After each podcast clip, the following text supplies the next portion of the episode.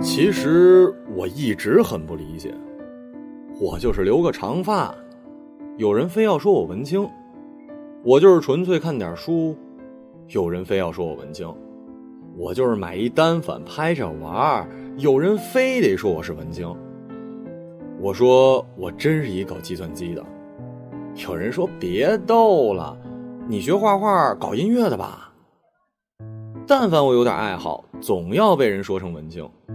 除非我打 CF 打撸，跟他们一起聊妹子扯八卦，最好呢再打一晚上的牌，对瓶吹的撕心裂肺。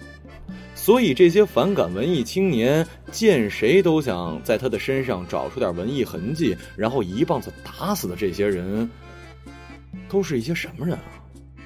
就算是真的文艺青年，在他们眼里也不过是调侃的对象罢了。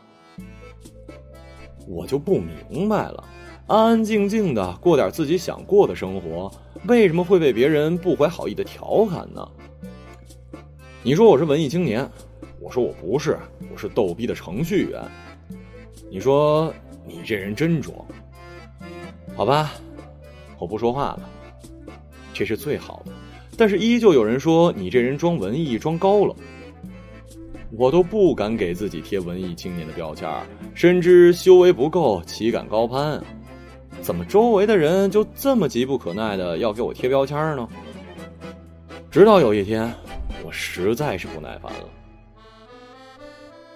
好吧，我就是文艺青年，而且我不是搞计算机的，我是学画画的。你们满意了吗？我就说嘛，你说你好好的装什么逼呢？谈话间充满了快活的空气。你说他们真正反感的是什么呢？文艺青年这个定义又是谁定的呢？谁在这场真人秀中玩的最开心呢？是作为演员的韦文清，还是看谁都是韦文清的观众呢？真正的文艺青年呢？评论区里不少人也有同样的烦恼。仔细想一下，原因大概有以下的几个：一，伪文艺青年一颗老鼠屎坏了一锅粥。自己爱显摆做作，给文艺青年这词儿抹了黑。二，被伪文艺青年恶心到的围观群众心里有了锤子，看谁都是钉子，并进一步发展成为类似文革的反文青知乎证据。